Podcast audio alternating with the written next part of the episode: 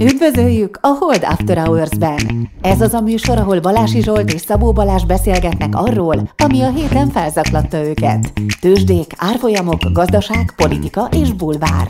Szabó Balázs és Balási Zsolt a Hold alapkezelő elemzői. Bármi, ami az adásban elhangzik, az az ő vagy vendégeik magánvéleménye, amely nem feltétlenül egyezik a Hold blog és a Hold alapkezelő hivatalos álláspontjával. A műsor szórakoztató célral készült, befektetési döntések alapjául nem kíván szolgálni. A Hold alapkezelő ügyfelei és alkalmazottai egyaránt rendelkezhetnek pozíciókkal az adásban tárgyalt pénzügyi eszközökben. Bemutatom Új Pétert, médiamogult és újságíró Cézárt, ugye a 444 és korábban a eredeti index.hu alapítóját. Szervusz Péter, üdvözlünk itt a stúdiónkban, ami igazából a ti stúdiótok. Szia Igen. Péter! Sziasztok! És én meg akkor viszont üdvözlöm a Hold After Hours podcast két főszereplőjét, Balási Zsoltot és Szabó Balást. Annyi Balázs van hirtelen. E, ez egy ilyen közös valami, nem tudom, ilyen össze, összemixeljük, amink van, ilyen kísérlet, hogy, hogy egy darab ilyen 444 podcast részhalmaz, meg kettő darab Hold After Hours, és meglátjuk, hogy mit tudunk ebből kikavarni. Vannak azért az érdeklődésnek metszetei, az látszik. Én például hallgatom rendszeresen a Hold After Hours-t, például azért, mert általában érdekelnek a, ilyen tőkepiaci fejlemények, meg egyáltalán szeretek olyan dolgokat hallgatni, amiben van értelmes információ, és nem csak valami rettenetes süketelés. Úgyhogy ilyen szempontból Na figyelj, kisegítelek egy konkrét kérdéssel. Segíts ki, mert én, mert... én hajlamos vagyok így elakadni ma meg, mert ez egy ilyen fejfájos délután, ma meg különösen hajlamos leszek elakadni mondat közben. Akkor, hogyha így nézzetek rá, hogyha egy üveges szemmel nézem a, nézem a számítógépedet, akkor nyugodtan vegyem, és most valami más. Akkor ilyen, ilyen rutinosan. Vagy én mondok valami más, Zsolt. Illene bemondanod, hogy te hallgatod a boriző hangot ezek után. Én hallgattam a boriző hangot, és majd lesz is róla szó, de várj, most itt, itt, meg én vagyok talán a legborizőbb hang, én vagyok a Balázs Zsolt, a Balázs, ő a, ő a gyerek itt hármunk közül, ő az, aki az előbb beszélt. És de figyelj, akkor Péter egy konkrét kérdéssel kisegítenek, mi a Balázsral rengeteget vitatkozunk, igazából az egész cégbe állt, mert is egy hold alapkezelő gazdasági konzervatív podcastjében miért kell nekünk izé, bulvárelemekkel foglalkoznunk, meg polgárpukkasztással foglalkoznunk, te, neked ez tetszik-e, nem tetszik-e, vagy te a dögunalmas szakmai részt akarod mindig te is, mert vannak ilyen hallgatóink. Engem érdekel egyébként a dögunalmas szakmai rész alapvetően, de másrésztről meg ugye ilyen médiában kapirgáló emberként, meg ugye pontosan értem azt, hogy miért kell egyébként egy ilyen típusú műsornak, vagy bármilyen médiaterméknek Hát, hogy úgy mondjam, közönségbarátnak lennie, és vagy, vagy gördülékenynek, vagy hogy, mondj, hogy, hogy is mondják. És akkor mindig jön ez, hogy bulvárosodás, meg nem tudom én. Nem, hát kell az, hogy az embereket érdekelje, az embereknek szerencsés esetben egy szélesebb körét érdekelje, mint a szűk szakmai tartalom, és azon keresztül lehet bevinni információkat. Hát minden így működik szerintem, szerintem értelmesen, vagy értelmes médiatermékeknek ez a, ez a ö, ö, modellje. Nekem egy, engem egy dolog zavart a legelején egyébként, amikor bekapcsolódtam a Hold After Hours hallgatásába, hogy de aztán ez később elmúlt, mert ahogy az ember belehelyezkedik így a, a műsorba, meg úgy megismeri egy kicsit, a, akkor már benne van, és akkor ez elviselhetőbb, hogy azok az olyan típusú ilyen magáninformációk, ez a kihol volt éppen táncolni, meg nem tudom én mi, ami egyébként meg és, és ez tulajdonképpen most már nem is kritika, hogy az első, amikor bekapcsoltam, akkor ez borzasztó ideg, tehát kifejezetten irritálónak hangzott. De utána, amikor meghallgatsz három-négy adást, és, és tehát rendszeres fogyasztó leszel, akkor rögtön el tudod ezeket helyezni, hogy, hogy mi ennek a jelentősége, meg megismered az embereket, hogy ebben a műfajban ez, ez mégiscsak elfér, és hogy ez, ez, ez így működik, és egy teljesen legitim elem. Építi a soron. kapcsolatot. Én tudom, csak emlékszem, mert pont amikor az e- egyik első adás, amikor tehát, mert úgy, így találkoztam a, a, a Hold After Hour podcast is, hogy nézegetek podcastokat, hát sajnos a magyar podcast szénában azért nem olyan nagyon sokat találok, amit én hallgathatónak gondolok. Tehát amikor nem valami nagyon nagy baromságról vinnyognak, nem valami, mit tudom én, teljesen számomra érthetetlen és értelmezhetetlen hang szól, és, és, és amikor elsőre belefutottam a, a, podcastetekbe, akkor egy picit megijedtem annál a résznek, akkor éppen volt valami táncolás, vagy nem, valami vállalati buli. És most tényleg az van, hogy itt a, ezért az egy alapkezelőnél milyen vállalati buli van, hagyjanak már engem békén, basz meg. Micsoda fasság. Most meg már hiányzik. És akkor be. Most meg már hiányzik. Igen. Igen. Na figyeljetek. Igen mert na figyelj, ez nagyon kedves bemutató volt Péter, hogy ehhez képest én akkor elég goromba leszek. Most az történik, hogy át, átkapcsolok a mobilomra, mert, mert a, a Qubit Profi stúdia nincs fel, fel, felkészülve arra, hogy wifi itt a vendég, és rájöttem, hogy, hogy sajnos csak a mobilomon van letöltve a mi ez, forgatókönyvünk. Szóval, ö, akkor akkor hol van már, megvan, megvan. Tehát indikációként szeretnék egy kis, ennek ellenére, hogy ilyen kedves bemutatóval kezdtél, egy kis gorombasággal kezdeni, hogy mindenki tisztában legyen vele, hogy itt nem holmi öreg urak fognak teázgatni poison pillek fölött. E, és figyelj, Péter, tőled idézek egy mondatot, azt próbálom finoman körbeírni, hogy a magyar társadalom a morális és mentális csőd felé tart, vagy már benne is van. És ugye ez egy globális jelenség, ami nem mentegeti a magyar társadalmat, mert sajnos egy kicsit talán előrébb is jár ebben a, ezen az úton. Igen. És tehát az előbb beszéltem arról a polgárpukasztásról, ami nálunk megy. Én rendszeresen cseszegetem mindkét oldalt, mert mindkét oldal a szekértábort építi, az ár, árokásó mentalitás, leegyszerűsítve, tehát leírni azt a szót, hogy klímakatasztrófa, az valahol ugyanaz, mint azt leírni, hogy európai kalifátus. Tehát egy ilyen távoli, jövőben kerekíte 0% esélye megvalósuló rendez, esemény, amivel lehet riogatni az embereket, és leginkább ugye a másik szekértábor ellen úgymond uszítva, uszítani. És mindenhova befűzni azt, hogy klímaváltozási báztatás, vagy nemek közti egyenlőtlenség, az meg olyan, mint mindenhova befűzni Brüsszel, gender lobbit, meg Soros Györgyöt, és mégis ugye ebben azért részt vesz a 444 is. Tehát és akkor Péter jön a kérdés, tehát mit mondasz majd az unokáidnak, ha egyszer megkérdezik, hogy mit tettél a baloldali sorozás, sorosozás ellen on your watch? Hát én azért az a, hogy mondjam, tehát ebben a kérdésben azért én is érzek egy erős propagandát. Igen, tehát, hogy hogy mondjam, egy ilyen a modern populista politikának egy ilyen ö, ö, eszközét, vagy nem is tudom mit, hogy nem, nem akarok itt Orbánistázni, szóval, hogy van, van ebben a, a, a kérdésben egy ilyen pici aljasság, bocsánat, hogy, hogy, hogy, úgy, hogy úgy, igen, hogy te elve, abban van egy olyan erős értékítélet, amiben már másik egy ilyen védekező pozícióban van, de azt, hogy én egyáltalán nem gondolom azt, végső soron, de hát ez, ez talán nyilvánvaló annak, aki olvassa a 444-et, hogy nem gondolom így, hogy ezt a kettőt ezt azért ilyen szimetriába lehetne emlegetni. Tehát azt, hogy valakik mondjuk egy egy úgymond menekült válság kapcsán egy politikailag fölépített, egy hatalmi struktúra részeként működve egy politikailag jól felépített propagandakampányt folytatnak, versus azt, hogy emberekben tényleg kialakult egy olyan fajta félelem, többé-kevésbé azért tudományos adatok és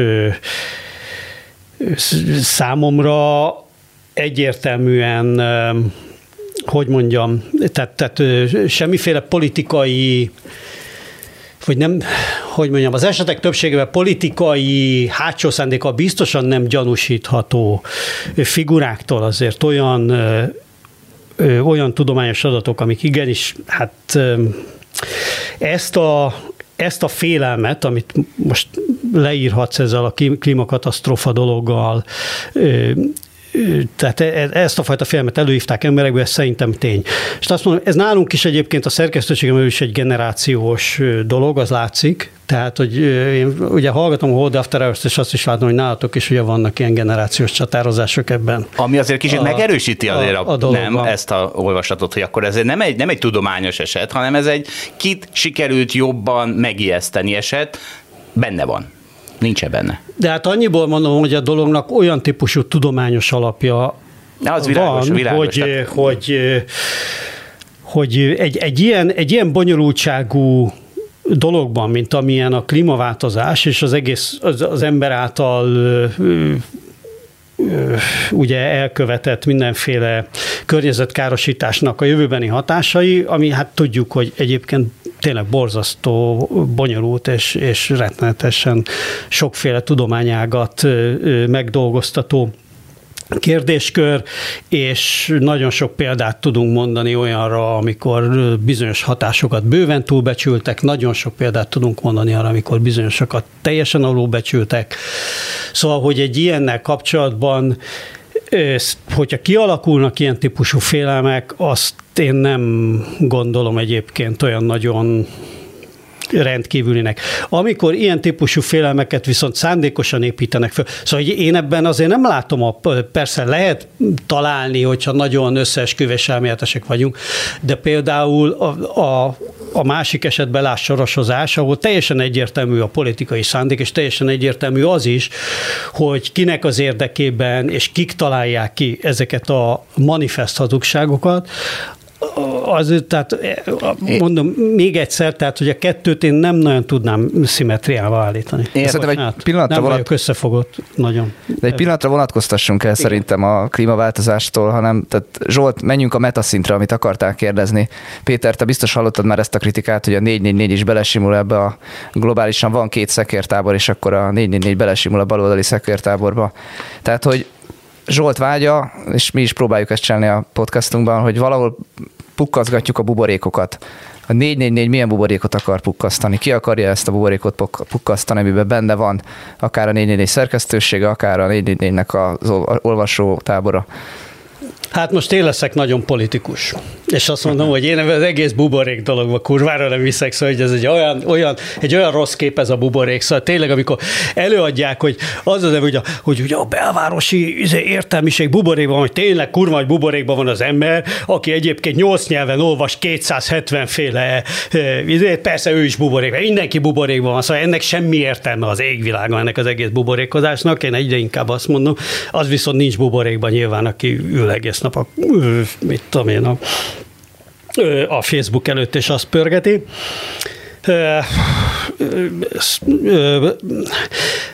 Figyelj, van ez a, van ez a szekértábor rozgatás, vagy, vagy ilyen nem is tudom, hát hogy, hogy, hogy írjuk ezt le egész pontosan, hogy ez nem csak szekértábor, ugye nekem a szekértábor azért mindig Múhi puszta jut eszembe, és ott is egy nagyon sikeres stratégia volt. Ez az egyetlen szekértábor, amit tudunk, ugye a, a történelemből. Mondjuk egy másik szekér, nem a 20 20 Igen, igen, 1400-as években is volt, nem csak 1200-asban. Igen, igen.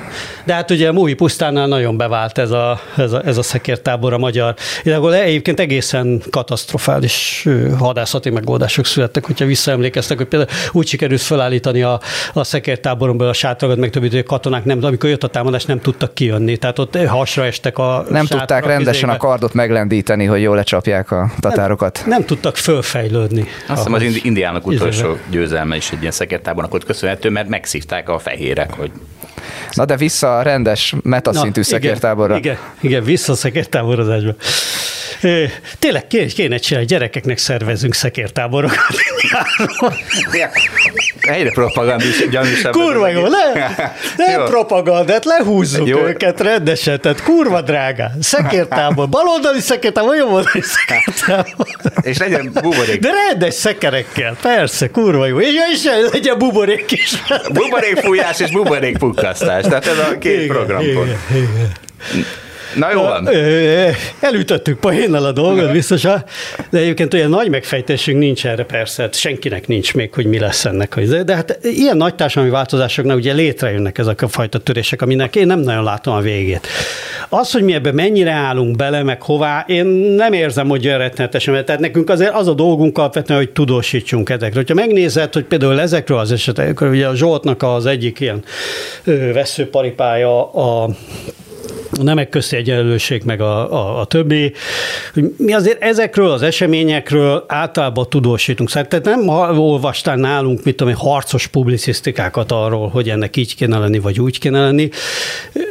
Én nem azt mondom, hogy persze tudjuk, hogy nem, hogy van ez a dolog, amivel az egész populista politika állandóan visszaél, hogy hát milyen függetlenség, meg milyen. Azért kurva nagy különbség van a, mondjuk a, a, az M1-en elkövetett, ez, amikor beleáll a műsorvezető a képetbe, és megmondja izé, tényleg vöröslő fejjel üvöltve, hogy a nyál cseppek a kamerán izé, csattannak, hogy mit kell gondolni valamiről, és a között, hogy te tudósítasz egy dologról, amiben nyilván vannak szimpátiáid, meg nyilván az sem mindegy, hogy miről tudósítasz, és milyen mélységben, és milyen hosszan, de azért ez óriási különbség a kettő között. Tehát az, hogy mi ö, mi tudósítunk ezekről, és írunk ezekről a dolgokról, amik egyébként a nyugati társadalmakban általában előbb kirobbantak, ugye például nem tudom de a, a, a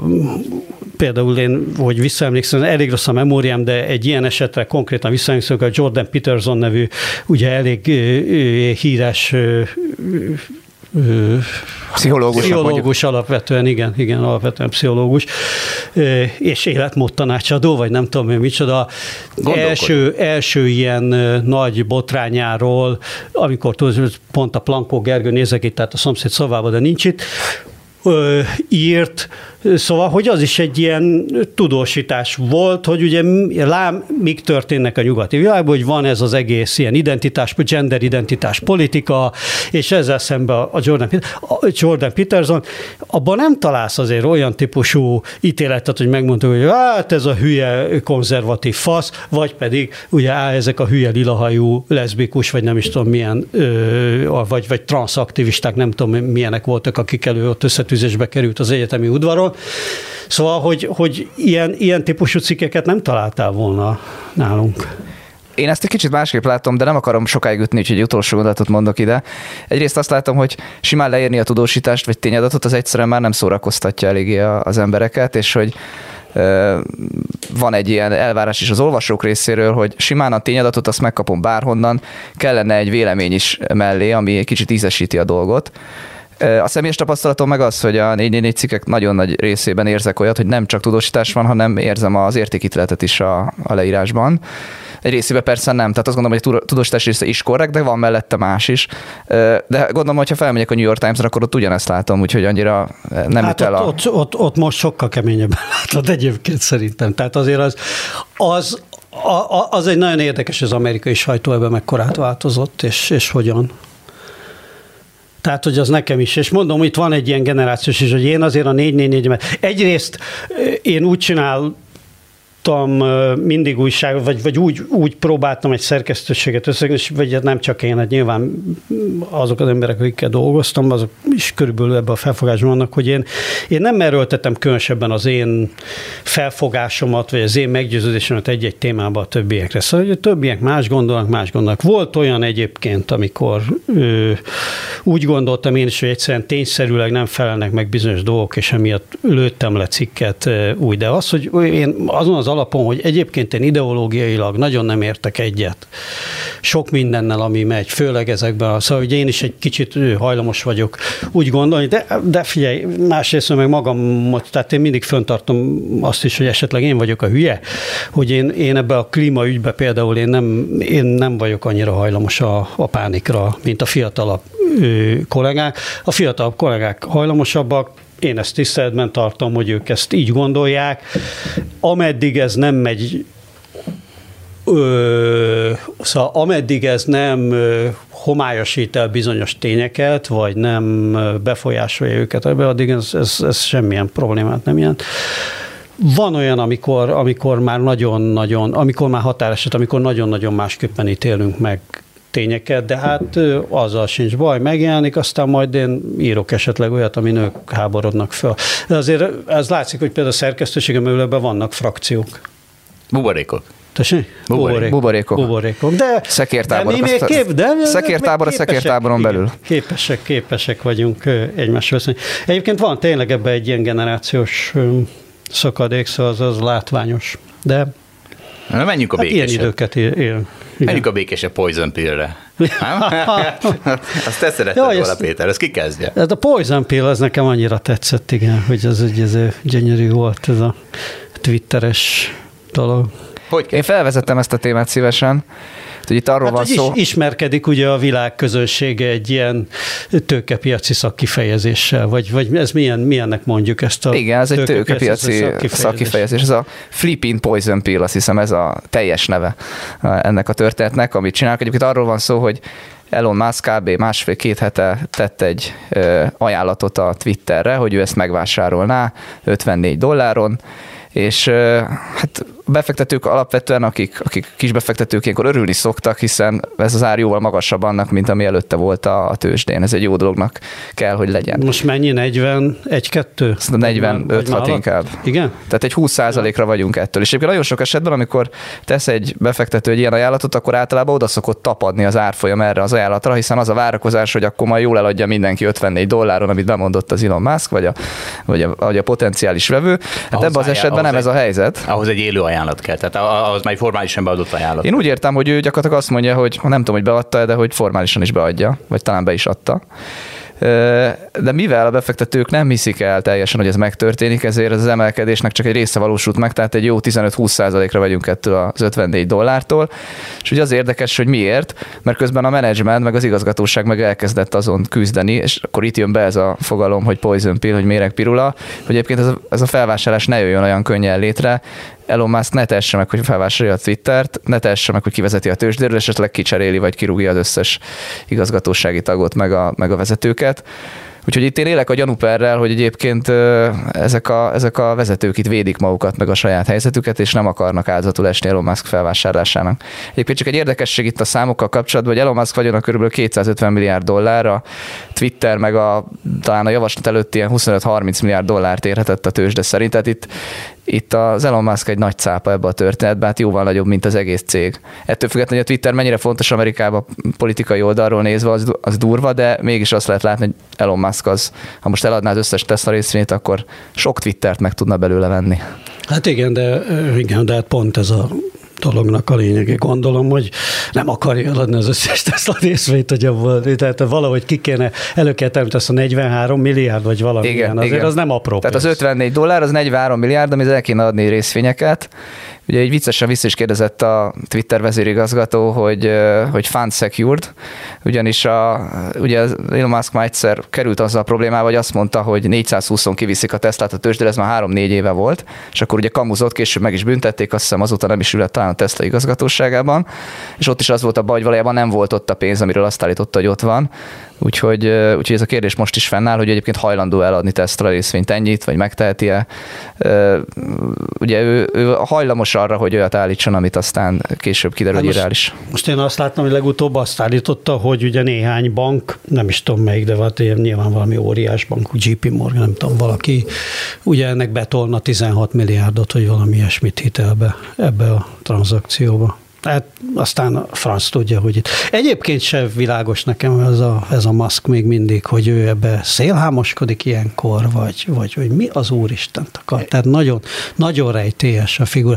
Tehát amit például a, a kriptókkal csinált, az ugye vegytiszta szélhámoskodás. Szóval ugye ezt a, mondjuk, hogyha részvényekkel próbálná meg, ugye a SEC az 5 perc alatt ez bilincsbe vinné el szerintem.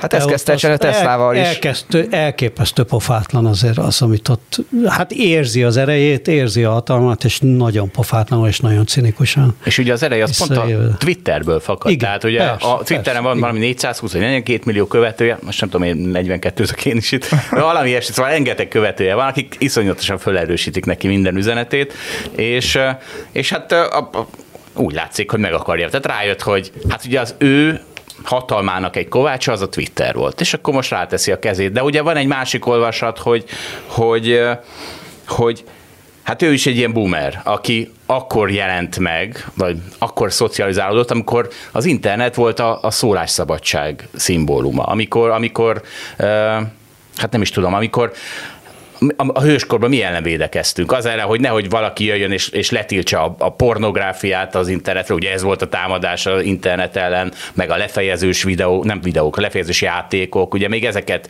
ezek voltak annó, amik kiverték a biztosítékot az interneten, és, és hogyha abban szocializálódtál, akkor, és ez most ez nagyon jó, ez a Reddit, Reddit egykori CEO-jának az elmélet, ha ebben szocializálódtál, mint ahogy Elon Musk, akkor azt hiszed, mert ugye Musk, ő nem, ő nem mint egy szakmai befektető szeretné megjelenni, nem profitábilissá akarja tenni a Twittert, hanem úgymond meg akarja teremteni a szólásszabadságot. Idegesíti, hogy bármikor letilthatják, mint ahogy Trumpot letiltották, és így tovább, és nyilván ő is mond hülyeséget, amit aztán a Twitter bármikor letilthat, de ha az övé, akkor majd nem fogja letiltani. Tehát van benne egy ilyen, hogy majd ő megvalósítja ezt a szólásszabadságot, és akkor ez a Reddit CEO magyarázta, hogy ezt nagyon rossz helyen él Elon Musk, mert mert ő még azt is, hogy ilyen régi az internet, hogy ilyen borzasztó egyszerű megvalósítani a szólásszabadságot. Hát ez majd nyilván hozzá tudsz szólni, mert hogy, mert hogy de most már nem az van, tehát most már nem, nem, nem, nem, nem lefejezős játékokat akarnak betiltani, hanem egyszerűen mindenki az internetre költözött. Minden az interneten megy, minden szekértábor ott küzd egymással, mindenki el akarja némítani a másikat, és ennek az a, az a végeredmény, hogy mindenki azt hiszi, hogy ő el van nyomva. Tehát, hogyha megkérdezel egy baloldalit, akkor, köz, akkor közölni fogja, hogy hát a, a, a, a, mm, mit tudom én, hogy mivel minden, minden minden igazgatósági tanácstag fehér és férfi, ezért el van nyomva a világ általuk, hiszen a, ugyanez van. Hát persze, meg ugye rendszeresen baloldalra jöttek be ezek az ötletek, és hogy tulajdonképpen államosítani kéne ugye ezeket a, ezeket a Facebookot, meg a többit, még hiszen egy olyan társadalmi funkciót valósítanak meg, amelyet pártatlanul már csak egy állam tudna. Ugye, de milyen jó ötlet, aztán majd jön egy Trump, akkor majd föltetszik ébredni. Ugye ebből az államból, hogy akkor milyen jó, hogy államosítva van, ugye amikor, amikor vagy, vagy jön egy Orbán Viktor, és, és ráteszi arra is a kezét. Hát, hát nekem... hát pontosan, és a másik oldal is kétségbe van esve, hogy viszont a, a, a szilíciumvölgyben meg mindenki izé, mindenki uh, woke, meg baloldali, és tehát, mert ugye igen, jelenleg igen. a Twitter kit reguláz igen, inkább, igen. mondjuk Trumpot. De, és akkor azt mondja ez a, ez a Reddit ember, hogy felejtsük el, itt nem, itt ezek a, ezek a cégek, ezek a mondjuk úgy média cégek, ezek nem a, nem a szólásszabadság regulázzák ők. Egy valamit akarnak, hogy itt az emberek tisztességesen viselkedjenek, ne veszekedjenek egymással. Mert innentől kezdve, hogy folyton mindenki egymást öldökli a különböző social médiában, nekik arra kell figyelni, hogy az, ezek az öldöklésnek mi a vége. Ugye Trump esetén valós öldöklés lett a vége, nem csoda, hogy letiltották. Tehát, hogy nekik erre kell figyelni, ahelyett, hogy a tartalomra figyelnének, és arra jutott ez a Reddit CEO, hogy a Elon Musk azért van eltévedve, mert itt nem a Twitterrel van a baj, nem a Facebookkal, akik ezeket regulázni próbálják, hanem az emberekkel. Én is mindig ide jutok. Mindig az emberekkel van a baj. Az, hogy ott öldöklik egymást, és ezt nem adhatja egy Facebook vagy egy Twitter, mert úgy nem tud üzemelni. Nem tud üzemelni úgy, hogy emberek ott törik egymást a Twitteren. És végül is ezt meg nem fogja tudni Elon Musk megoldani. Tehát hiába mondja azt, hogy most itt lesz a szólásszabadság, és akkor ő mit csinál? Akkor, amikor Trump indirekte éppen a kapitólumra küld embereket meghalni. Én abban sem vagyok biztos egyébként, hogy valójában meg akarja venni a Twitter, nem tudom, hogy ebben mi a, hogy ebben mi a logika, és hogy mi lenne a technika, meg nem, nem. Szóval, hogy az egész egy ilyen, egy ilyen nagyon Tényleg ez lenne a szándéka, hogy ő a, hogy ő a szólásszabadságot akarja meg? Ezt mondja persze. Hát én, hogy, én hogy ennyi, ennyi, a, ennyi az ambíció? Egyébként tehát nem teljesen szélsőséges, például azt kinyilvánította, hogy tudja, hogy van szükség, nem tudom, a kommentelő korlátozására, meg tudja, hogy van szükség arra, hogy betartsuk legalább az egyes országnak a törvényeit. Tehát nem azt mondja, hogy olyat akar, ami mindent lehet. Én nem tudom, mit gondol. Nyilván a Trump az egy ilyen ékes példa annak, hogy ő valószínűleg nem tiltotta volna le. Egyébként vicces, mert a Twitter Poison Pill-ről van szó, de egyébként a MOL-ban is volt egy Poison Pill. Ugye a, a MOL-t az ÖMB szerette volna felvásárolni 2006-7-ben, el is Bizony. kezdte vásárolni.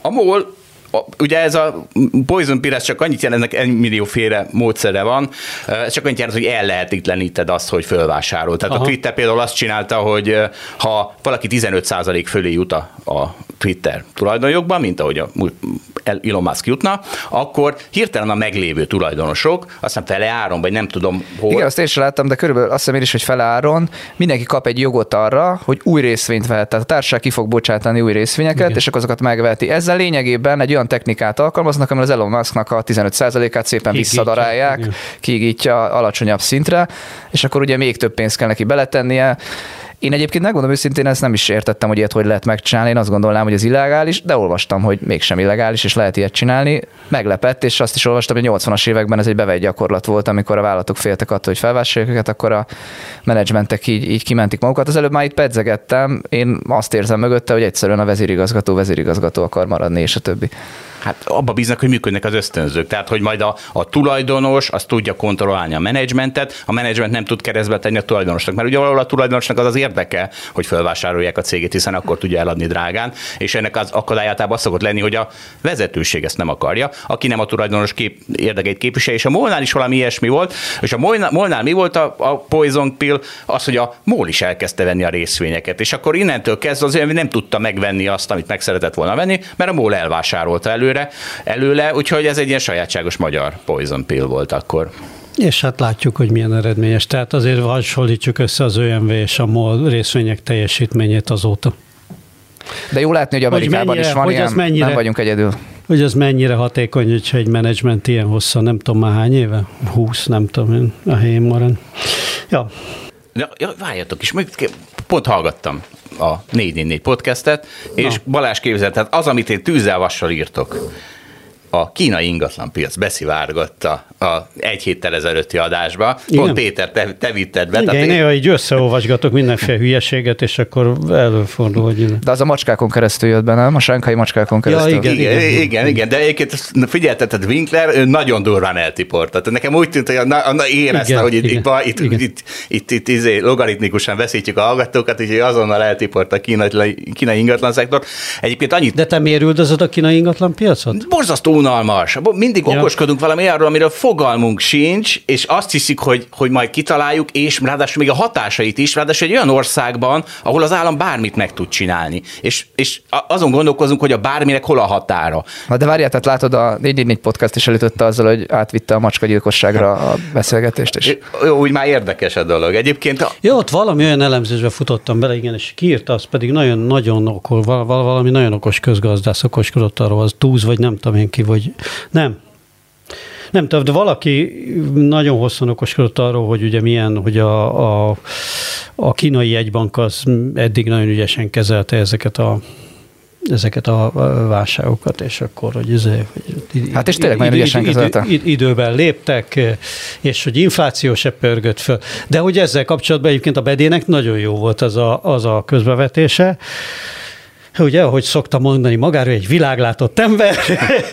és, és vedek nagyon volt az a közvetítés, hogy hát, hogyha elhisszük a kínaiaknak azokat a statisztikákat, amiket mondanak, teljesen jogos, teljesen jogos. Tök jó, hogy mondod, mert pont ehhez akartam, ehhez akartam hozzáfűzni, hogy nem, egyébként nem 10%-ot hazudtak éveken keresztül, hanem 7%-ot, és az a baj, hogy nem hazudták. Tehát ugye mi, mi a helyzet? Az, ki van a tervgazdaságban, hogy 7%-os GDP növekedést kell produkálnod, két út áll előtted, mint egy Igen. tartományi pártfőtit kritikát, egy, behazudod azt a rádeső kvótát, kettő, amikor látod, hogy nem lesz meg a, mit tudom, egy 4 milliárd letermelt GDP a te tartományodban, ami kéne, akkor füttyentesz egyet, hogy akkor még kéne három irodaház 500 millió dollár értékben, és nem behazudod, hanem sajnos föl is építik. Tehát ugye ez a probléma, hogy az a, az a 7%-os GDP növekedés, az valójában sajnos tényleg le lett termelve szellemvárosok formájába, és pont ez az az ingatlan, kínai ingatlan szektor, ami a, épp a nyak Kungba készül. Meg annyi tópark épül. Igen, egyébként van egy közgazdász, Michael Petis, ott él kint, és van egy blogja, és sokat ír Kínáról, és ezt egyszerűen úgy, van a jó GDP, meg a rossz GDP. Tehát, hogy így szét lehet választani, hogy a jó növekedés, meg a rossz növekedés. A jó növekedés, ami organikusan történik, a rossz növekedés, ami, kiegész, ami azért kell, hogy kiegészítse a kínai központi vezetés céljait, és akkor azokból vannak a szellemvárosok, meg az egyebek. De azért a konklúzió mégis az, hogy eddig jól megúzták válság nélkül. Most megint egy olyan, olyan állapot van, hogy táncolnak a szélén, meglátjuk, hogy sikerül megoldani ezt a helyzetet.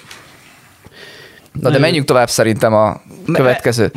Péter, azt mondtad, hogy a metaverzum az a, az a te kedvenc témád, és arról már mi is beszélgettünk egyszer hosszan, és és meghallgatnánk hát, a te véleményedet. témám az túlzás, csak az, hogy, hogy amikor előkerül, de én egy kicsit csodálkozom rajta, hogy ez a, szóval, hogy ez, ez a dolog, ez annyira bűzlik a kamutól, amennyire egy dolog bűzölhet a kamutól. Szóval, hogy több minden miatt. Egyrészt Zuckerberg személye, aki a Zuckerberg a tökéletes anti hogy mondjam, ilyen anti-internet milliárdos. Ugye, hát a Facebook jól működik.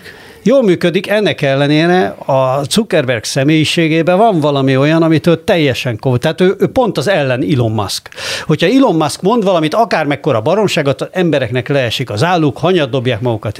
Hogyha Mark Zuckerberg mond valamit, attól mindenki fogja fél, hogy úristen, ez a hülye gyerek. Jaj, már tudod, mi az oka? Tudod, mi az oka? Ez, ez, ez ide. Elon Musk kilöld, kilöldözi a rakétákat, és visszajönnek, és mindenki látja, hogy működik. A Facebookról azt meg úgy adottságnak veszik, hogy azért az egy kurva nehéz dolog dolog volt azt összerakni, csak mindig a, a hátrányait látják. Tehát, hogy érted, még a Tesla működik, és örülnek neki, és akkor Elon Musk az kurva jó.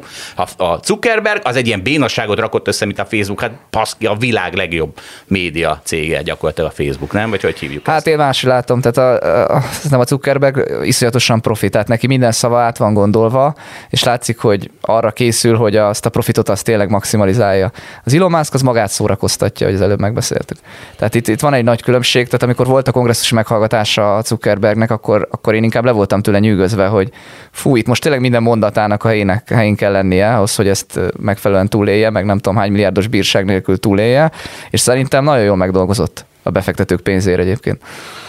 Hát nem tudom, ezt a szereplését nem láttam, de itt, amilyen technológiai dolgokba mond ezeket, azok nagyon ilyen esetlen, esetlen dolgok. Hát ebbe a metaverzumban is most gondold de ugye belengeti ezt a dolgot, nevet vált a cég, logót terveznek hozzá, már ez a kamufaktort már rettetesen, tehát amikor előbb van logó, mint termék, akkor már az ember nagyon gyanakszik.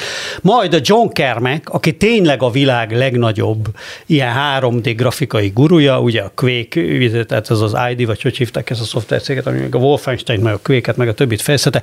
Mellesleg a Facebook ilyen típusú fejlesztésekért felelős technikai, nem tudom én, főgurúja nincs menedzsment funkcióban, de valami fő, tehát de Facebook alkalmazott, közli, hogy egyébként az egész koncepció hülyeség, ennek a dolognak a legnagyobb gurúja. De is hát, mondod, hogy, vagy marad, dolgozik a hülyeségen. Mi csinál? Hát nem tudom, hogy ő az Oculus Rift környékén van valahol, tehát ő az Oculus Jó. Rift Project környékén van valahol, de szóval, hogy, és ezt már annyiszor, tehát e, ez a, ez, a, ez az egész metaverzum, hogy akkor majd ilyen 3 d figurák jönnek, mennek a keve, atya Isten, tényleg, ezt annyiszor elsütötték már, meg volt már VRM, ez már 1995-ben ment. Tényleg, ez hányszor lehet elsütni ezt a baromságot, gyerekek? Hát te, de, de, Balázs? De, de, ez, ez, és, és persze, és vannak közben, volt Second Life, sikeres játék volt. Volt Minecraft, meg van is Minecraft, sikeres, World of Warcraft, mind, ez mind ugyanez. Hát, Oké, okay, hát ez az, hát nagyon akkor... fasz a idék működnek, de hogy azt várni, hogy akkor ez lesz a nem, a metaverzum az létezik, internetnek hívják, és, és továbbra is lesz. Az, hogy a Facebook fog-e tudni fejleszteni, vagy tud-e majd fejleszteni egy következő ilyen nagyon sikeres alkalmazást, ebben nekem nagyon, hát egyőre azt nem tudta megugrani a Facebook, és most az azért ellentmond a te vagy persze nagyon népszerű, meg sokan használják, meg de én mondjuk elfből egy betűt se írok rá évek óta, mert tényleg borz, tehát tényleg, tényleg nekem, az, nekem az a vélemény, hogy az egész Facebook egy hülyeség generátor. Esik tehát, is az árfolyama. Hü, hülyeséget csinál mindenből, és nekem az az egyenes, hogy 30, vagy már 40 év alatt ember nem használja, az biztos, de és én 52 vagyok hozzáteszem, hogy hogy hát nézd meg például, hogy hogy néz ki, néha küldenek egy, egy ilyen ö, Facebook videót valami miatt. A metáról. És, igen, egy, egy Facebook videót, hogy nézzem meg, oké, megnézem. És utána rögtön tekeri tovább automatikusan. Az idegesítő. És hogy mik, mik vannak ott. Hát ebben hát van a legnagyobb verseny. Hát döbbenetes, hogy mik. De nem, az, hogy a TikTok meg ezek, azt látszik, hogy tök profi. Ott olyan tartalmak vannak, ami tényleg engem valamennyi érdekes szórakozat. A Facebookot csak a legsötétebb mocsok szemetet, amit üvöltve csukok be rögtön az elsőre, ilyen kamuprenkek, az egész egy akkora fos. Az nekem is Az jön. akkora fos a, a Facebook videó. Na most, és akkor ő akar metát azt... ő akar metát csinálni. Na ne vicceljünk már, gyerekek. Hát előbb azért össze kéne rakni egy izét, egy, egy sima HTML szerkesztőt, vagy valamit. Tehát, hogy, hogy egyébként mondjál még egy példát, még egy példát a ilyen nagy internetes unicorn kategóriájú cégek közül, ahol volt egy kurva nagy breakthrough technológiai fejlesztésed, amiből egy világszenzáció lett, kurva nagy, majd csináltál még egyet. Mondjál egyet, egy, erre egy példát. Apple. Hát, Amazon. Nem, az Apple az hardware fejlesztő, az ugyanazt csinálta. Hát az, Apple, az Amazon megcsinálta ugye a webshopot, ha, vagy hívjuk ki. És azóta is webshopot csinál. És, és, nem, és nem csak webshopot csinál, Igen? hanem azóta csinálja azt, hogy a Amazon Web Services, tehát ugye eladja azt a sok tárhelyet annak a rengeteg cégnek, és abban annyi profitja van. De ott nincs breakthrough, csinál egy felszolgáló. A Microsoft de az egy breakthrough, mert csinál, de, csinál, de az is breakthrough. Microsoft is csinált egy Windows, letarolta vele a világot, majd most szépen elevezget, Ugye van ez a ö, nagyszerű... Elevezget, elevezget. Hát mindig... a világ legnagyobb cége. Igen. Elevezget. Vannak még részünk, hogy a, hogy a Szóval, hogy, hogy, hogy, hogy hozzá tesz ilyen kis izéket, de azért azt nem lehet mondani, hogy, hogy bármilyen technológiai fejlesztésben lett tehetes nagy, meg, meg, megint egy ilyen óriási dunás. Hát nem, fölépített szépen lassan, csendben egy ilyen cloud üzletágat, ami kurva jól működik. Amazon ugyanezt csinálta. Jó, csak az a cloud üzletághoz rengeteg nagy... tudás kell. Persze, nem. Tehát az egy operációs rendszer. Azt mondom, az Amazon megcsinálta e-commerce-et is, meg ezt is. Ilyen, de, de nem már is egy, ilyen, egy, ilyen, egy, ilyen, egy ilyen szenzáció szenzáció Hát de azért nem szenzáció, egy, mert egy, egy ilyen consumer product, ami, hát, mert ami az, mindenki a kezében ott lenne. Hát mert nem, igen, mert az nem a végfelhasználóknak szólom a cégeknek, de ettől függetlenül annyi profitot csinál, mint az egész cégnek a Jó, másik persze, fele. Tehát azért ez, ez, ez, ez, nagy, ez nagy dolog. Egyébként visszatérve a metára, én azt látom benne, hogy menekülni kellett a Facebook névtől valószínűleg, igen, már igen. csak politikai hát okokból is, is, tehát valamit abszolút, kellett találni, abszolút. most akkor meta lett. Egyébként azt hozzátenném, Meg hogy a... egy nagyon rossz jel, amikor egy cég a logó és a, izé váltásban látja a, a következő lépés, de mindegy. Igen, és, és azért mondtam egyébként, hogy Zuckerberg profi mondok egy másikat, olvasva ugye negyedéves, mindig amikor van negyedéves jelentés a tőzsdei cégnek, akkor mindig tartanak ugye egy ilyen konferenciahívást, és akkor ott a Zuckerberg elmondja a vízőit a dolgokról, és akkor ott rengeteget beszélt a TikTokról, hogy mekkora versenytárs, az is szerintem teljesen tudatos volt, ö, utalt erre kormányzatnak, hogy gyerekek, itt van a kínai versenytárs, hogyha arról van szó, hogy ti darabolnátok a Facebookot, amit egyébként már nem is Facebooknak hívnak, akkor már amúgy is meta, meg már mást is csinálunk, mert már Facebook csak egy a sok közül, meg egyébként rengeteg versenytárs van. Tehát szerintem ez egy ilyen előre menekülés, és egyértelműen a szabályozástól való félelemnek is egy ilyen következménye. Én ezért gondolom, hogy a Zuckerberg szerintem valahol így lavírozik, és egészen profi. Közben a cége meg azért csak legyárt 40 milliárd dollárt évente tehát azért a befektetők meg örülnek ennek. Jó, ö, nem kétlem azt, hogy, hogy, hogy valószínűleg jól lavírozik, és azt is, hogy azt is gondolom, hogy hogy valószínűleg a Facebook továbbra is nagyon nagy cég lesz, és, és ugyanúgy, ahogy az Amazon, ugyanúgy, ahogy a Microsoft vagy mások meg fogja találni a maga, a maga üzleti modelljét akkor is, amikor, amikor már nem lesz talán akkora szenzációfél, tehát nem lesz egy ilyen nagy, ilyen kvázi monopolista maga a Facebook szolgáltatás, mint ami most, de hogy biztos vagyok abban, hogy nem a Facebook lesz az a cég, amelyik kitalálja a következő nagy dolgot az interneten, hogy ez hogy fog kinézni, és ami megillet arról mindent, ebben olyan biztos vagyok, és hogy ebben az egész metaverzum baromságban soha nem lesz semmi, ebben is, tehát olyan biztos vagyok, mint ahogy itt állok, vagy ülök, vagy mi ez. Tehát, Na, hogy ezzel én nem akarok nagyon... vitatkozni,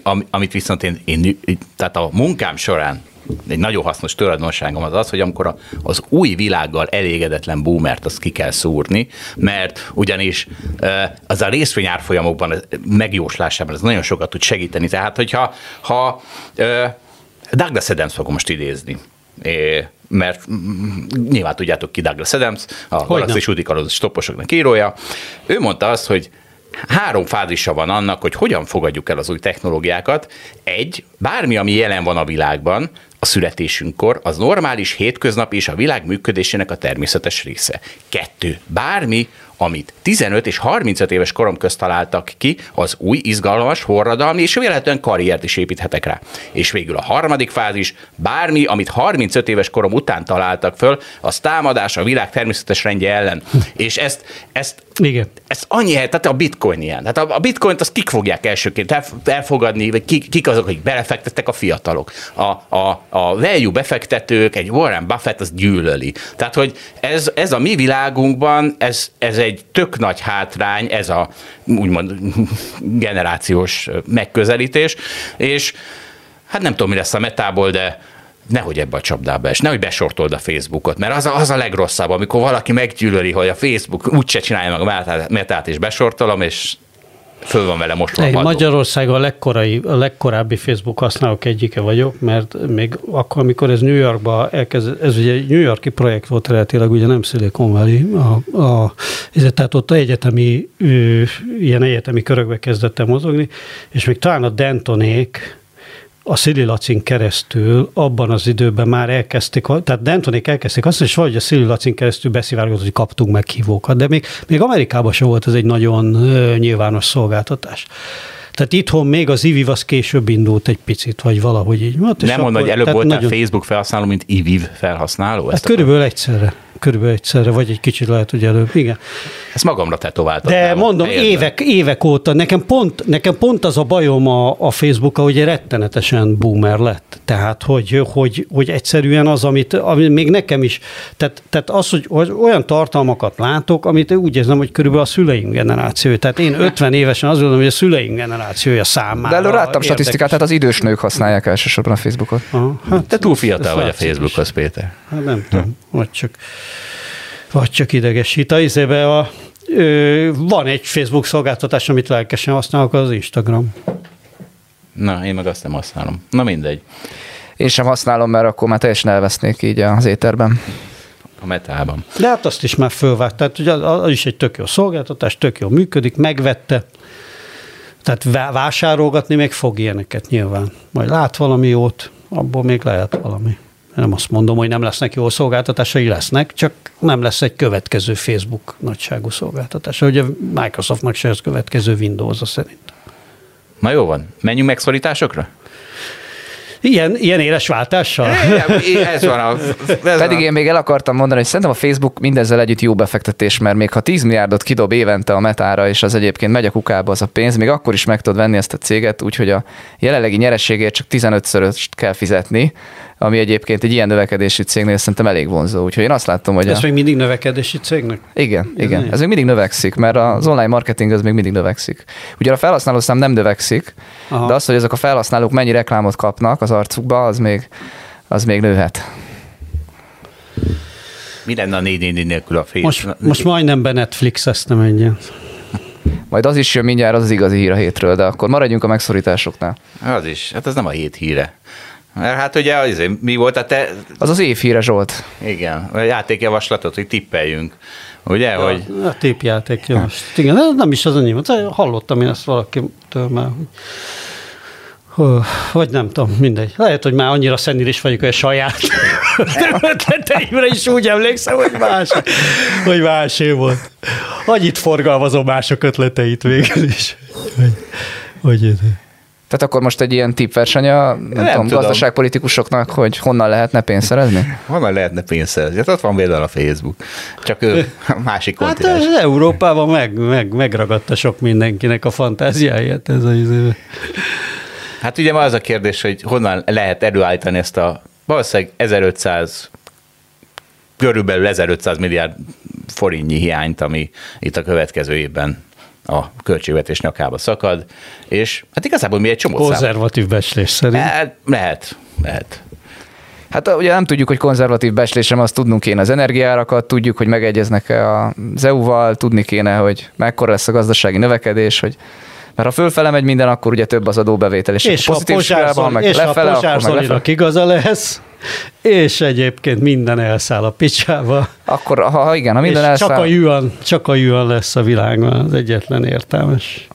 Na szóval nehéz megtudni, mert lehet, hogy 1000 milliárd is elég, lehet, hogy kevesebb, és lehet, hogy 3000 milliárd kell, úgyhogy, vagy, vagy annál is több. Tehát a GDP-nek a százalékában sem tudjuk megközelítőleg megmondani, hogy mennyi megszorítás kell, minden esetre el kéne valahogy kezdeni lassan készülni ezekre a nehéz időkre. Viszont ugye hát az örömhír az, hogy azért egyelőre menedzselhetőnek látszik. Tehát a MOL például annyit keres, már annyit keres, és valószínűleg örömmel fogják felajánlani.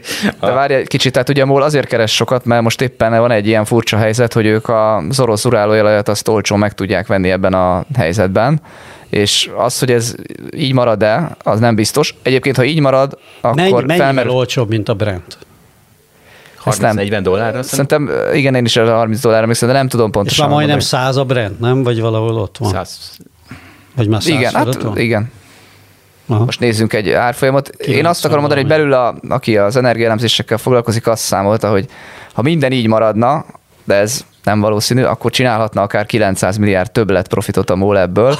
De hogy ez, de ezt úgy képzeljétek el, hogy ezek az extrém néhány hetet kivetítenénk egy évre. Tehát az brutális, ez nem valószínű, hogy fennmarad. persze. 106 dollár épp a Brent. Azt a De nem, tehát rengeteget keres a MOL is, rengeteget keres az OTP. Tehát ugye a bankszektor az nem emelte meg a betéti kamatokat, nyilván valahol a MNB jóváhagyásával, miközben ők már 6%-on tudják tartani a náluk lévő milyen szám?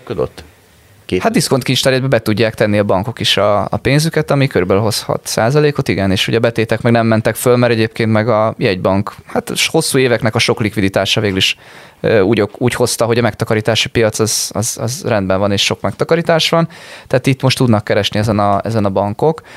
Hogy mondjam, ez egy bonyolult folyamat, mert szerintem nem olyan egyszerű, hogy akkor ez most, ez most így történt, és akkor ezt rögtön el is kell venni, tehát ez, Na, de ez nem akkor működik. viszont, akkor menjünk vissza az eredeti topik, akkor a bankadót azt pipáljuk is ki, hogy lesz bankadó, Lesz bankadó. ugye? Hát erre hogy mondjam el azt a rövid történetet, hogy ezt másodkézben hallottam, én nem voltam az OTP közülésen másfél hete, de ott volt Varga Mihály, és ő elmondta azt, hogy egyébként gratulál az OTP-nek, a nagyon magas profitjának, és nagyon jól mentek ezek az évek, örömteli. Másik oldalról most nehéz időszak jön, és elmondta, hogy mi baj van a gazdaságban általában. És egyébként ezek után nem vont le konklúziót, de mégis azért hát volt, aki azt gondolta, és él a gyanúperrel, hogy esetleg bankadó jöhet. Maga Csányi, Csányi. maga Csányi Sándor is akkor bedobta azt, hogy egyébként óvatosan a bankadóval, ugyanis az OTP profitjának a fele külföldről jön, tehát hogy az, az nem úgy kellene, hogy akkor az, a, a, arra úgy nem lenne igazságos adót kivetni, hogy azt is megpróbálják elvenni. Hát az első bankadót azt rosszul vette. Csányi akkor elég, elég morcos volt, az látszott. Mert akkor még szokatlan volt. Hát most már, most már szerintem mindenki bele szűr, belefásult ebben, nem? Ebbe a folyamatos pofoz minket a, ami pofoz minket. Az élet. Ez Az élet, de lehet, hogy csak itt most a kreativitás hiányába szenvedünk, mert rögtön ugye itt tőzsdével foglalkozunk, és akkor a négy blue chipet akarjuk rögtön megadóztatni, ez jut első leszünkbe, de lehet, hogy sokkal vagy szebb és kreatívabb megoldás jöhet ennek tekintetében. Hát figyelj, ez meg fogjuk látni. Az biztos, hogy, hogy lesz néhány olyan megoldás, amire nem számítottunk volna. Igen, az lesz egy jó indikáció, hogy hogy érzik magukat a kormánynál, hogy bajban vannak-e, vagy sem, hogy a Budapest Airportot például megveszik. Tehát ez egy annyira tök fölösleges kiadás, de tényleg, tehát ez egy ilyen stadionprogram Tehát ő, te, te azt egyfajta ilyen jelzésnek Az ilyen, mert hogyha értékeled? azt mondják, hogy jó, akkor azt most eltoljuk, az azt jelenti, hogy, hogy igen, akkor, akkor még nem biztos, hogy megtalálták az összes forrást, ami ahhoz kell, hogy az esetleges hiányt ki, kiküszöböljék. De egyébként mondom, mi, ahogy számolgattunk, azért nem lesz ebből baj. És sőt, Az hát ugye, airport az mennyi körülbelül? Ö, meg nem mondom. Szá- menny, mennyit kéne azért kifizetni? Az van elég És jól jól le- legalább sok összeg. száz milliárd volt. Tehát az egy, ez egy elég nagy összeg volt. Én egyébként arra számítok, hogy amit most beszélgetünk, az a régiós gazdaságokban általában is hasonlóan lesz, tehát ez nem lesz feltétlenül magyar specifikus, hogy itt keresni kell a költségvetési hiányokra egyébként a pénzt. Hát ugye, ahol nincs, nincs például egy ilyen rezsicsökkentésszerű, ott azért nincs ez az óriási hiány. Tehát azért nincs, Persze, Ugye a az egy- csökkentés az a, fontos. A, a, a rezsicsökkentés az azért egy kérdés nyilván, mert ott, ott ugye termelődik majd továbbra is, hogyha, hogyha ahhoz nem nyúlnak, de de hát az is lehet, hogy ebből presztis kérdést csinálnak, és ebben azért van elég kreativitás szerintem a kormányzatban ahhoz, hogy akár megcsinálja ezt, hogy hagyja a rezsicsökkentést, de valahonnan megpróbálja ezt mégiscsak finanszírozni. Nem, nem tudom. Az vagy, vagy- úgy, vagy úgy játsza meg ezt is, mint ahogy az egészségügyet, meg a többit, hogy, hogy szép, talál valami olyan, olyan szivárgás, hogy szép lassan azért kivezetődik a Hát ahogy az egészségügyben is ez lett, hogy kurva nagy tiltakozás, nehogy már 300 forintot fizessünk, meg idé, fizetős egészségügy, az mégiscsak azt látod, hogy ma már a esetek 60 valahány százalékát látja el a magás, magánegészségügy, nem 300 forint, hanem 20 ezerért, meg 30 ezerért, meg 40 ezerért. igen, a, a, De azt, ha jól emlékszem, érdemben nem is hozott a költségvetésbe az a 300 forint. Annak nem ez volt a hozzáadott értéke. nem ez volt. Egyébként azt tudjátok, hogy a 300 forint az volt az egyetlen olyan év, amikor ez belet amikor a, a magyar egészségügy leterheltség egy drasztikusat esett. Tehát tényleg az történt, megnézed azt, hogy hány orvoslátogatás van egy évben, van egy ilyen ábrám, az az év, nem tudom, ez melyik volt, 2007 vagy 8, vagy mi, a, Szerintem a, tehát a 2006-os választások után volt valamikor, igen, 2007 lehetett. Akkor egy drasztikusat esett az orvoslátogatások száma. Aha. Tehát amiatt a 300 forintos hülyeség miatt. Tehát tényleg ez kiszűrt egy csomó valószínűleg, hát nem tudom, valószínűleg nem szükséges orvoslátogatást, és gyakorlatilag abból él azóta az egészségügy, mert az nagyon lassan épült csak vissza. Így van, úgyhogy szerintem az nem volt ilyen szempontból egy, tehát hogy érdemi bevételt nem hozott az a fajta megszorítás cserébe politikai hátrányt, azt igen. Ö, na figyelj, Péter, én rákérdeznék a te kapcsolatodat a tőkepiacokra. Tehát te, te mint, mi vagy te, aktív befektető, aki Ellentmondásos szét, szét Tesla opciózta magát, és most izé megveszi a... Nem, nem, nem, nem, nem. Hát én, én hogy mondjam, én én inkább ilyen szerencsejátékos típus vagyok, bocsánat. Ő, Már, ez a kis hogy... befektető, ez a... Ha, nem, a... nem, hanem, de tényleg úgy szerencsé. Én, én, engem soha nem érdekeltek az olyan izék, ilyen, ilyen típusú dolgok, mint a lottó, meg nem tudom én. Nem, én abban nem tudom, hogy mi az izgalmas, hogy beixesz öt számot, az végén kihúz. Tehát tényleg úgy semmi esélyed arra, hogy kihúzzák. Hát tök, mit, mit tudsz arra izgulni? Például a sportfogadás, az érdekes, a sportfogadásban is az az érdekes, hogy például az én esetemben a kosárlabda, de abban is csak a playoff, mert az alapszakasz az teljesen kiszámította. Amikor megvan az az illúziód, hogy a te fejedben van valami olyan tudás, amivel majd jutsz előrébb, ugye? Ez egyébként illúzió, azzal én is tisztán vagyok, de hogy meg kell ez, ez lenni, így izgalmas a dolog. Az egy, amivel a tőzsde, a tőzsde az pont ilyen, hogy azt gondolhatod, hogy hát te most valami, valami olyan, olyan információt tudsz, ami talán használható valamire, és akkor és a, és a tőzsde ilyen, ilyen. Na, szóval nekem visszatérve ugye, hogy hogy nekem ugye először a, hát én már ugye, mint mondtam, elég öreg vagyok, és a, azt hiszem, hogy amikor az indexet először kivásárolták teljesen, mi abban 10%-os tulajdonosok voltunk, és hát gyakorlatilag egy csőthelyzetbe kivásároltak, de azért abból valami kis pénz volt. És akkor volt először úgy, ez is egy vicc, hogy ez is egy ilyen magyar helyzet, hogy én azért hát 20 év, 20 egy éves korom, 22 éves koromtól dolgozom, és, és azért mindig a magyar átlag fölött kerestem, viszonylag szerencsés helyzetekben, meg jó cégeknél voltam.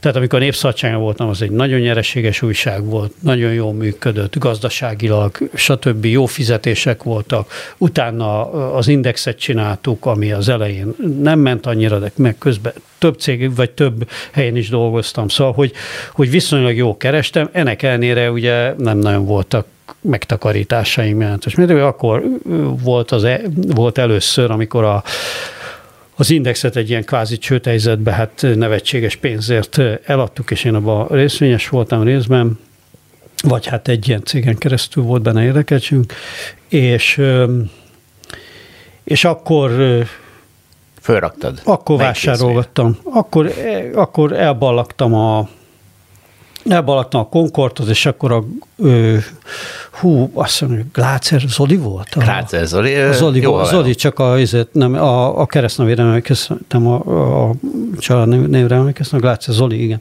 Mert van egy másik Glácer nevű ismerősöm is. És, és ő volt a külföldi vagy a külföldi részvényekkel foglalkozott, és akkor ugye vásárolgatna. És hát voltak, voltak abban jó dolgok, Viszont volt egy hiporillesztét, ugye?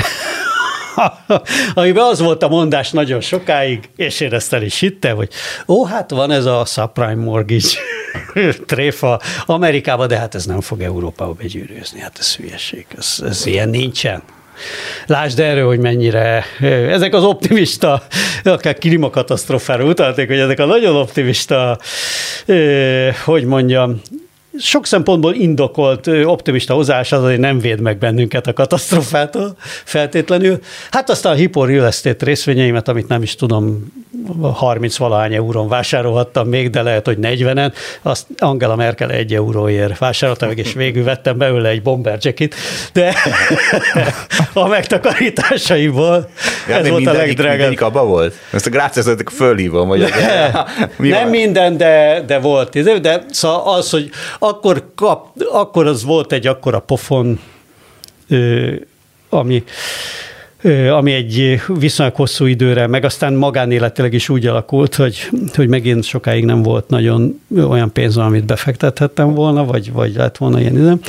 De egyébként úgy figyelgettem mindig, hogy mi megy, hogy megy, hogy mondjam, a magyar tőzsde az igazából soha nem fogott meg, mert valahogy kevés, szóval hogy nincs benne elég izgalom, meg mit tudom, és hát a következő, következő nagy lökés az lett, amikor hát ugye a klasszikus, a gamifikálódása a történetnek, amikor hirtelen ilyen mindenféle alkalmazásokban azt láttad, hogy ott megjelentek ezek a mindenféle íz, és lehet játszani, lehet ezt a fogadósdit játszani tényleg a világ legjobb cégeivel. Szóval Revolut trader lettél? És így van, és ráadásul a legjobb időpontban, tehát, hogy nekem ott egy ingatlan eladás miatt keletkezett valamikor a pénzem pont a a Covid-válság előtt.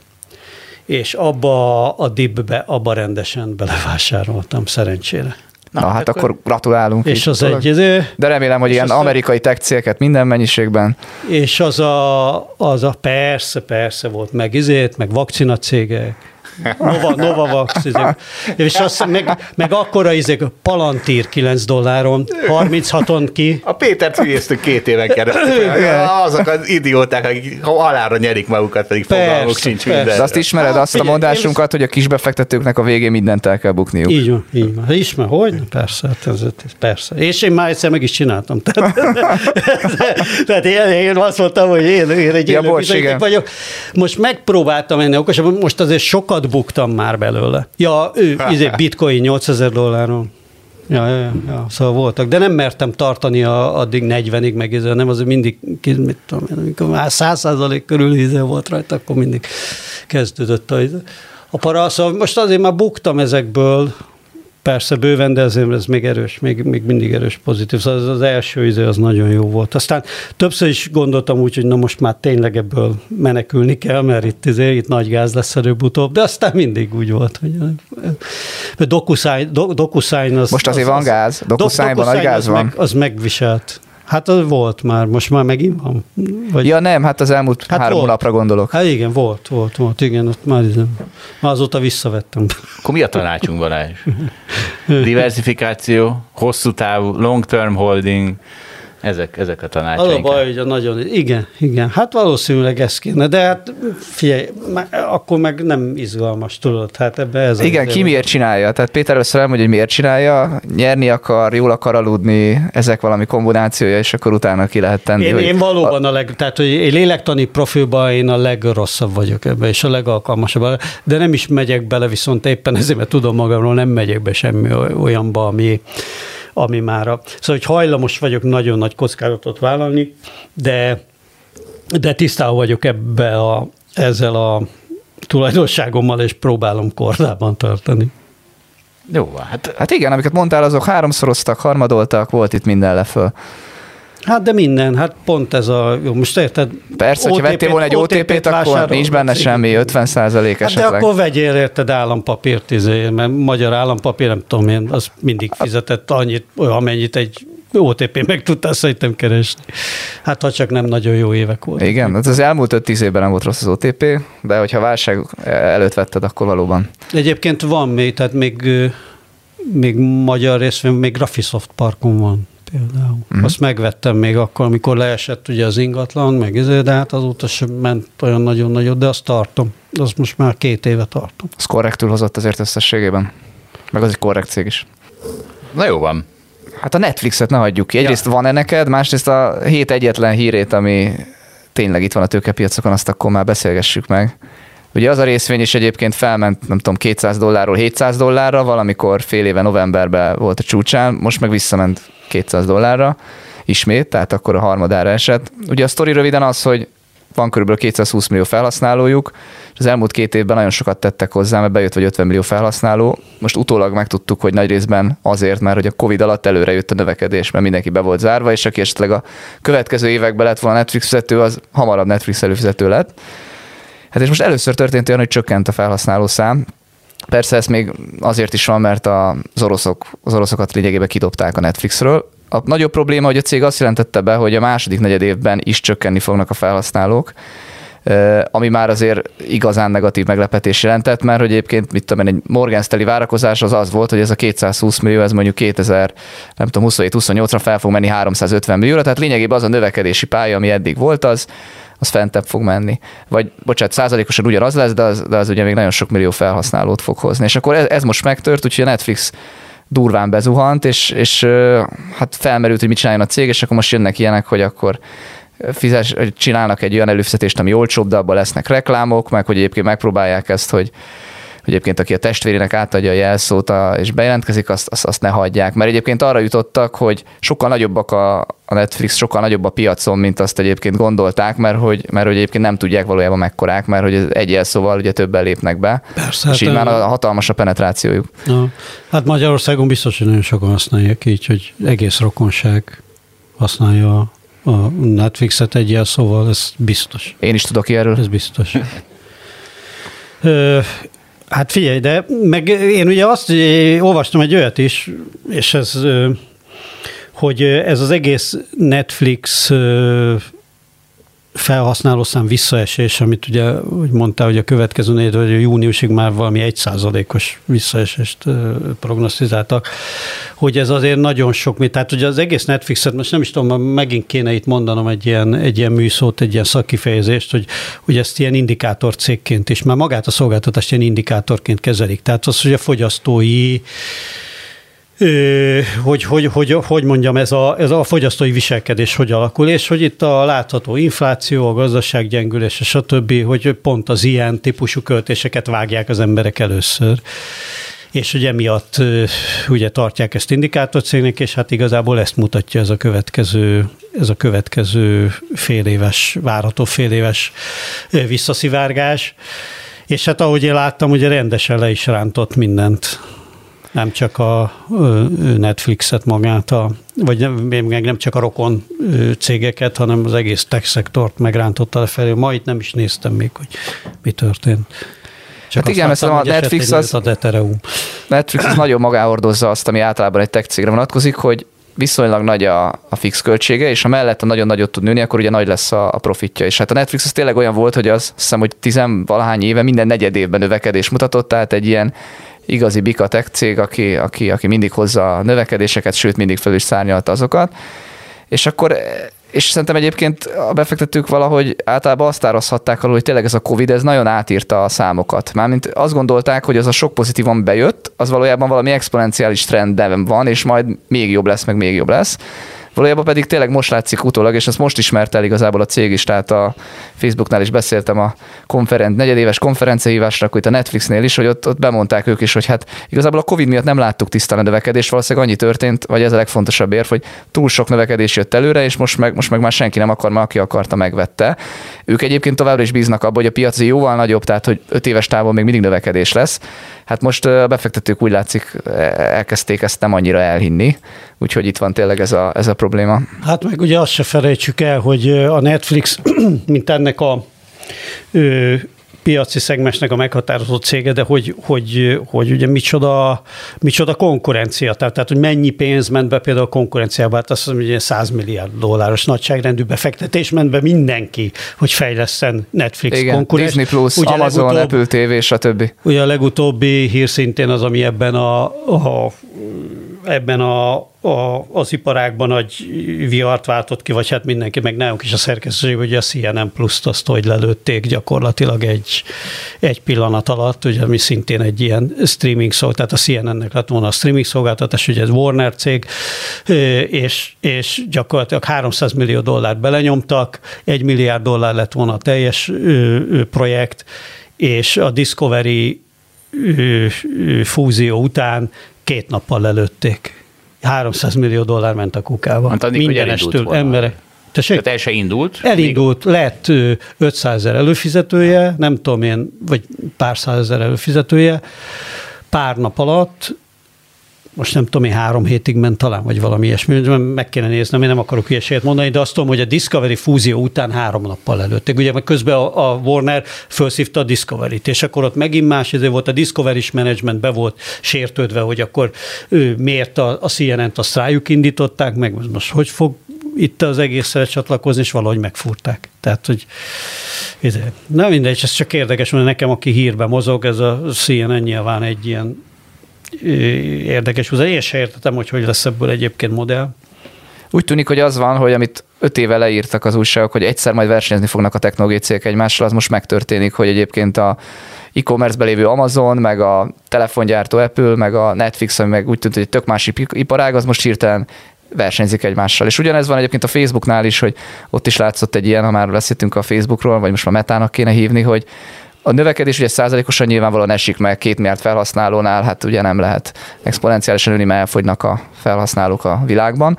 De hogy egyébként jött le az esés, de a Covid-ban volt egy nagy megugrás, tehát egy, egy vissza, százalékosan is nagyobb növekedés volt, és most esik vissza a trendvonalra, tehát ugye egy jó nagy esés látunk, és minthogyha Facebook vásárlók is ezt nem vették volna figyelembe, akik befektettek, hogy hát nem, ne, ne, nem az volt, hogy a Facebooknak akkor COVID, COVID miatt majd most megint 5-10 évig nagyobb lesz a növekedés, hanem egyszerűen ez egy ilyen one-off volt, egy ilyen egyszerű történet. Szóval a Facebook meg a Netflixnél abszolút, abszolút látszik a, a párhuzam a, a sztorikban, a versenyben is, meg egyszerűen a felhasználó számváltozásokban is. Tehát sok, sok ilyen tech cégre lehetne húzni ugyanezt, és, a, és így van, ugyanezt így van. a formátumot, igen, valószínűleg. De én egyébként saját magamon is egy, hogy a streaming szolgáltatásokra visszatérek, ugye saját magamon is egy ilyen folyamatos ember kísérletben vagyok, hogy hány streaming szolgáltatást kéne előfizetni, és miket tudsz használni. Most megpróbálkoztam az Apple TV-vel, meg egy darabig az Amazon Prime-mal, és ugye mindig vannak ilyen izé, hogy gyerek három hónapig ingyen, meg mit tudom én, és akkor próbálkozom, hogy melyik hogyan működik. De Netflixnél valahogy, ez, a Netflix jó drága most már a többihez képest, de, de az, az valahogy stabilan megvan. Apple TV-t azt most visszanyomtam, bár elkezdtem nézni most pont, amikor már lemondtam, miután még utána egy hónapig az előfizetőt, pont elkezdtem nézni, megint csak ide tartozó topik, a Vicrash című, ugye a WeWork ről mhm. készített uh-huh. sorozatot, Jared Leto és Anne Hathaway, fantasztikus. Tehát két, két kurva jó. Tehát, nagy, tehát az, hogy egyébként ebbe a én nem ismerem az Adam Newman-t, Neumann, mi Neumannnak mondanánk, ugye ott Newmannek ejtik amerikaiul, nevű figurát, de hát a Jared Leto ezt a félszélhámos karaktert, ezt, ezt zseniálisan hozza meg, hogy tényleg milyen, milyen szűk ez a, ez a mesdje, vagy hát milyen, milyen kicsi a különbség a, a nagy vizionáriusnak és zseniálisnak gondolt, vagy, vagy annak tűnő ilyen technológiai menedzser és a szélhámos között. És ez, ez szerintem nagyon szépen van, és én nem is érzem a filmen azt, hogy nagyon sok ilyenben van. Lásd, ugye Hollywood az mind baloldali vók, meg, meg aki filmes, de ebbe kevésbé érzem ezt az ideológiai hátsó szándékot, vagy egy-két sorozatban azért van ilyen. Van, van. Igen. Bőven. Azért a Netflixnél ebbe... érzed a buborék szekértábor építést. Ebbe, igen, igen. Egy buborékon belüli szekértábor. A négy, kéne, kéne csinálni egy, tudod, van ez a hógömb, és abban, tehát egy buborékon belül egy szekértábor. és így megrázod, és még havazik is rá. Piros hó, mondjuk. Vagy, Na, hát figyelj, a, a Kérdezzek még, vagy mi van? Hogy, hogy vagyunk? Mi van a műsoridőnkkel? Egy óra 12 percben vagyunk, hogyha gondolod, és van kérdés, hogy menjünk. Nem, hogyha, engem van, a... hogyha vannak, azt legfeljebb kidobjuk, vagy nem tudom. Jó van. Figyelj, nekem van egy ilyen médiás cégem, vagy kérdésem, mert ugye Na. van egy ilyen elmélet a fejemben, nem jártam utána, de úgy tudom, hogy a világban, azokban az országban, ahol a állam alányul az egyházaknak és pénzeri, ott fogynak a, a hívők. Ahol meg ugye nem, ott a az egyházaknak kénytelen a hívő után menni, kiszolgálni a piacot, ott nem hanyatlik annyira a vallás. Na most Magyarországon ez egy globális trend, de Magyarországon ugye egy kicsit talán földrengésszerű volt az, hogy a média cégeknek egyszer csak, legalábbis az államtól független média cégnek el kellett menni ebbe az előfizetéses irányba, meg a támogatásos irányba. És az a kérdésem, hogy ezt te végül előnynek látod, vagy sem? Tehát például akár, hogy jobban jártok, meg lehet, kell lehető jobb minőség. Tehát, hogy elmentetek-e a minőség irányába? Hogy érzed ezt? Milyen változásokat idézett ez elő? Párhuzamot látok itt a netflix -a, aki ugyanúgy vívódik az előfizetés és a reklám között. Igen, az csodálatos még, hogy Netflix megpróbál majd újra föltalálni a kereskedelmi tévét. Ez, ez egy érdekes dolog lesz. Igen, én ezt nem is, nem is ezzel sokat lehetne rágódni, igen, hogy az ötlet ez mennyire csak ront a helyzetem valójában, mert, mert hogy mondjam, én megint csak Netflix befektetőként eléggé izé lennék, eléggé ideges lennék, hogyha egy ilyen ötlettel jönnének, hiszen eddig az volt mondva, hogy pont az ellenkezője irány, vagy ellenkező irányba mennek, és ez a jó, és ez, ebből van a kurva nagy pénz. Na, de nem akarom kikerülni a kérdést. Tehát, hogy van ez a fajta ö, előfizetéses modell, amire egyébként van nagyon szép műszó is, ugye donscription, hiszen a donation és a subscription között ö, átmehet, hiszen a 444 szinte majdnem mindent el tudsz olvasni ingyen, de van, amit nem, van egy kis közösség, ők támogatók és előfizetők, és kicsit többet kapnak, kicsit próbálunk velük jobban. Szerintem ez mindenképpen jót tesz. Szóval azért a, az a fajta, tehát a, az újságnak azért a saját olvasók közönségét, olvasói közösségét, hogy, hogy hogy gondozza, hogy kicsit jobban oda tudjon figyelni. Ennek egyébként sok szempontból ideje volt, tehát, tehát jó volt, hogy, hogy, hogy ez a modell bejött. Másrészt meg ugye nem ilyen tehát, hogy mondjam, nem ilyen típusú megfontolások voltak, amikor ebbe bele kellett csapni, hanem az volt, hogy hát a világ vége van, és nagyjából most vagy, vagy ezt csináljuk, vagy nem maradunk életben. Ez a pandémia Úgy, volt, ugye? Tehát azért, vagy mi? Vagy, nem, vagy, ez, ez, ez attól függetlenül, de a, de a, a járvány az nagyon, bele, az nagyon belecsapott. Tehát ott egy pillanatig úgy látszott, tényleg márciusban, amikor ugye itt elkezdődtek ezek a lezárások, és elkezdett leállni az egész gazdaság, hogy akkor, akkor dráma van, és az egyetlen bevétel, amire számíthatunk rövid távon, az az olvasói bevétel. Tehát fölgyorsította ezt a folyamatot valóban de hát ezzel évek óta tisztában voltunk, sőt már 4-4-ben mi úgy vágtunk bele, hogy az elején a Gábor Kardos, aki az üzlettársam, és akivel együtt alapítottuk a céget, hogy hát nagyon sokat gondolkodtunk azon, hogy ne eleve egy előfizetéses modellbe induljunk. És az volt akkor a döntésünk, hogy valószínűleg túl korán van, és nem maradna életben. Ugye volt, aki megpróbálkozott ilyennel, az sok sebből vérzett az a, az, az elképzelés. Ö, csak és fejre is állt, és fejre is állt ebben, tehát hogy nem. De akkor már a nyugati piacon azért voltak arra példák, sikeres példák, hogy el tudtak például indítani úgy újságot, hogy az elején azt mondja, hogy kérem szépen, ilyen újságot fog csinálni, ilyen fasza lesz, ilyen igényes, izé, gyertek, támogassatok, hopp, összegyűlt, nem tudom én, x ezer euró, elindultak, szépen működik azóta is. Tehát akkor már voltak például. Azt gondoltuk akkor még, hogy a magyar piacon ezt nem lehet megugrani. Szerintem viszonylag jól. Meg lehetett volna kockáztatni, még azt se gondolom, hogy, hogy, hogy biztosan fejreálltunk volna, nem lett volna egyszerű, de, de mindegy, hát az lett a döntés, hogy, hogy mi ebben a hagyományos modellben kezdjük el, és olyan szempontból viszont veszélyes volt ez a döntés, hogy ha már elkezdtük ebbe a hagyományos modellbe, és, nagyon, és ehhez a modellhez, hát most szerintenül hangzik, de azt kell mondanom, hogy valamennyire már értünk, mert sok évet eltöltöttünk illetve hát nem is kell talán többes számba fogalmaznom, mert én aztán annyit értek a reklámpiachoz, mint tényleg a hajdó harangöntéshez, tehát a kardos ért hozzá ő tudja, hogy kik az ügynökség, kihez kell elmenni, és hogyan kell az egészet megszervezni, ő ezt el is kezdte. Na most ennek persze az lett a vége, és ezt tudtuk, hogy ez a veszély, hogyha viszont ebbe az irányba indulsz el, akkor nagyon nem marad erőd arra, hogy közben elkezd majd építeni a másikat.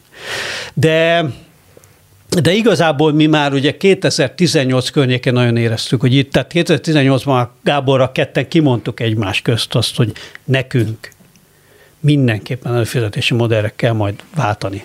Most utána kellett kezdeni meggyőzni a szerkesztőséget, ami megint nem volt egyszerű, azért sokan voltak olyanok a szerkesztőségben, az elején, akik nagyon nem vittek abba, és mi azért ilyen kicsit közösségként mozgunk, szóval, hogy nem, tehát annyira nem egy ilyen hierarchikus kusan fölépített cég, hogy persze bizonyos döntéseket nem lehet teljesen kollektivizálni, meg nincsenek is kollektivizálva, de, de azért próbálunk arra törekedni, hogy ne okozzon ez ilyen nagyon, tehát hogy ne kelljen ráerőszakolni dolgokat az emberekre úgy, hogy azzal nem értenek egyet.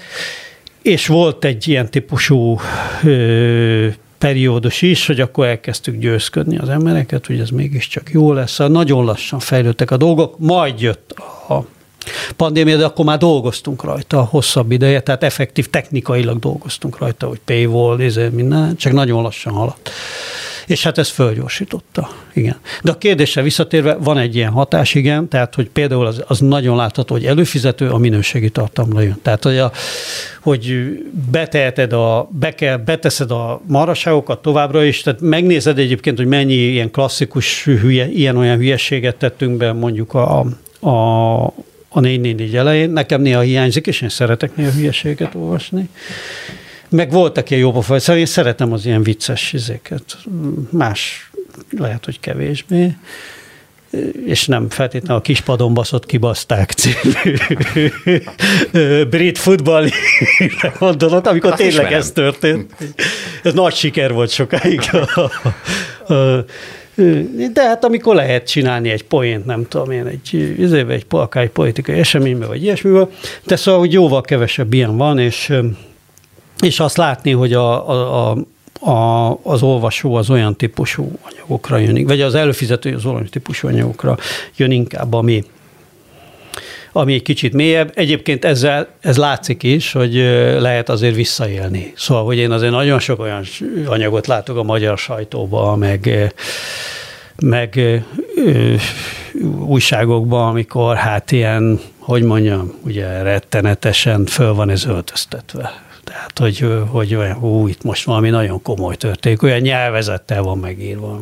És néha működnek ezek. Nagyon sok ilyen médiaterméket látok. Nem mondok neveket, mert nagyon meg Tehát azért az olvasó az kiszűri előbb-utóbb, nem? Vagy nem szűri ki? De akkor meg És azt akarja. Tehát az olvasó, el, ő is átlát ezen, az olvasó is. Hát nem mindig, nem mindig. Vannak olyan, azért hát akkor... vannak olyan médiatermékek, amiket én, én borzasztó kamunak gondolok, és, és, és, viszonylag, és, és viszonylag veszik. Majd kikapcsoljuk a mikrofon, mondom.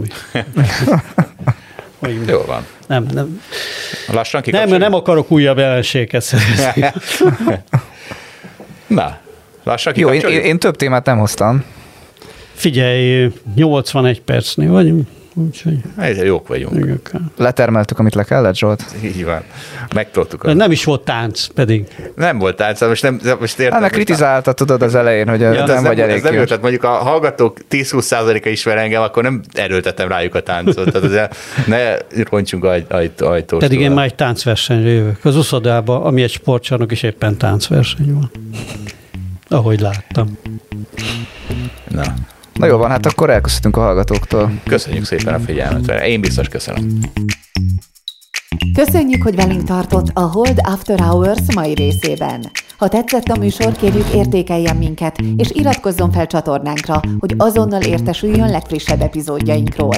Az adással kapcsolatos részleteket és az említett cikkeket, ábrákat keresse a Hold blogon.